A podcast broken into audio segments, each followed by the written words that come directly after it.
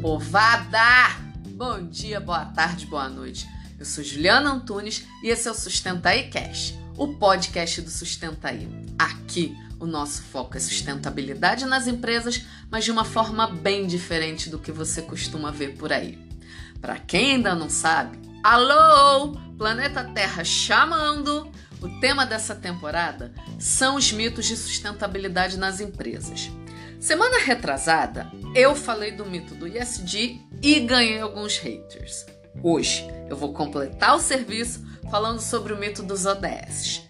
E aí que os ODS caíram no gosto das empresas mais ou menos a partir de 2016, 2017. Eles são os Objetivos do Desenvolvimento Sustentável criados pela ONU em substituição aos ODMs, que eram os Objetivos de Desenvolvimento do Milênio e perderam a validade em 2015.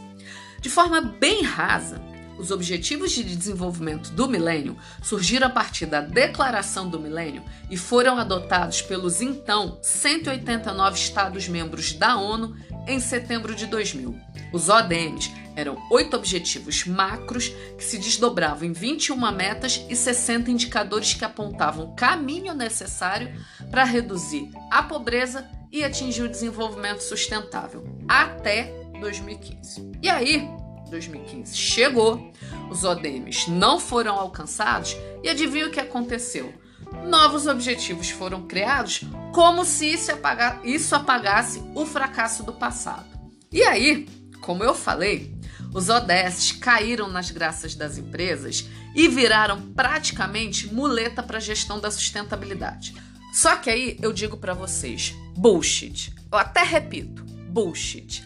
Na verdade, esse é o mito dos ODS. Eles não são gestão da sustentabilidade. E quem diz que é, ou tá surfando na onda, ou deixa pra lá. Eu só quero alguns haters. Eu não quero uma multidão de gente me odiando. Mas vamos falar um pouco sobre o que são os ODS. Como eu já disse, são os objetivos criados pela ONU em substituição aos ODMs em 2015. Eles surgiram a partir de um acordo firmado na Rio que aconteceu aqui no Rio em 2012. Os ODS são compostos de 17 objetivos e 169 metas.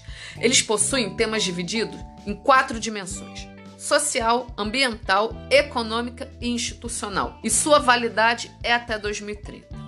Os temas centrais dos ODS são erradicação de pobreza, fome zero, saúde e bem-estar, educação de qualidade, igualdade de gênero, água limpa e saneamento, energia limpa, emprego digno e crescimento econômico, indústria, inovação e infraestrutura, redução das desigualdades, cidades e comunidades sustentáveis, consumo e produção sustentáveis, combate às mudanças climáticas, vida debaixo d'água, vida sob a terra, paz, justiça, instituições fortes e parceria em prol das metas.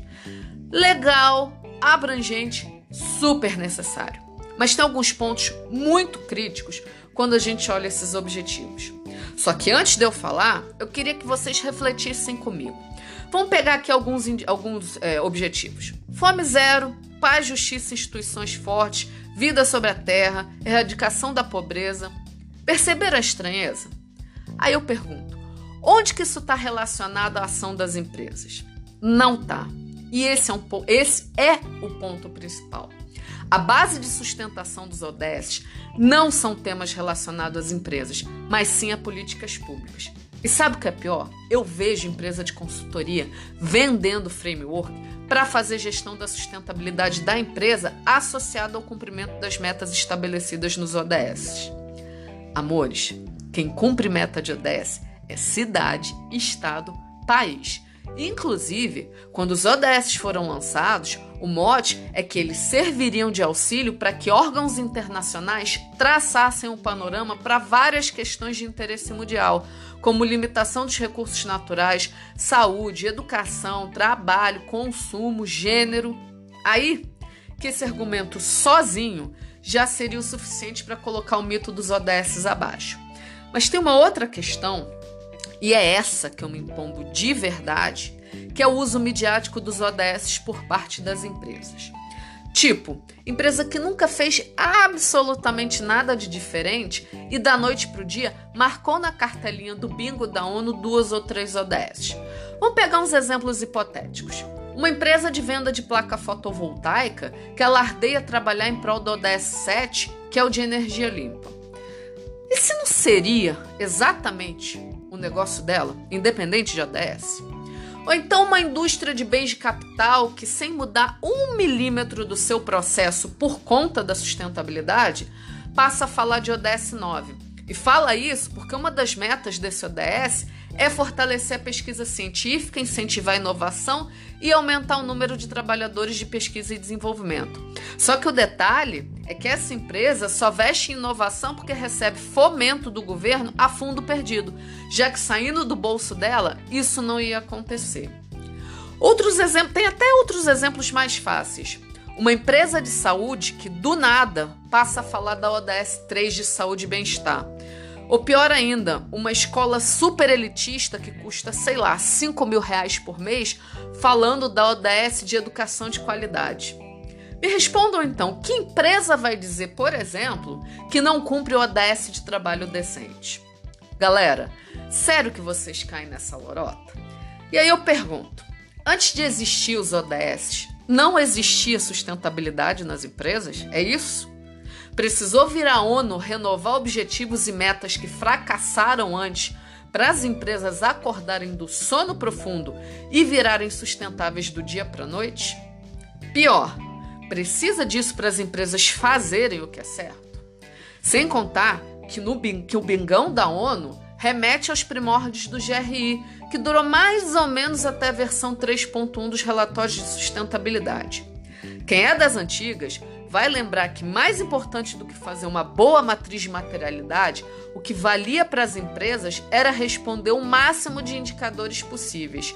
Tinha empresa que se gabava de ter relatório a mais. Isso significava que, além de auditada, ela respondia um monte de indicador, mesmo aqueles que não tinham a menor importância para o negócio. Ou seja, um esforço de medir todos os anos algo completamente desnecessário. E aí que o bingo do ODS parece exatamente isso. Ganha quem conseguir forçar mais a barra e associar alguma coisa da empresa ao maior número de objetivos do desenvolvimento sustentável.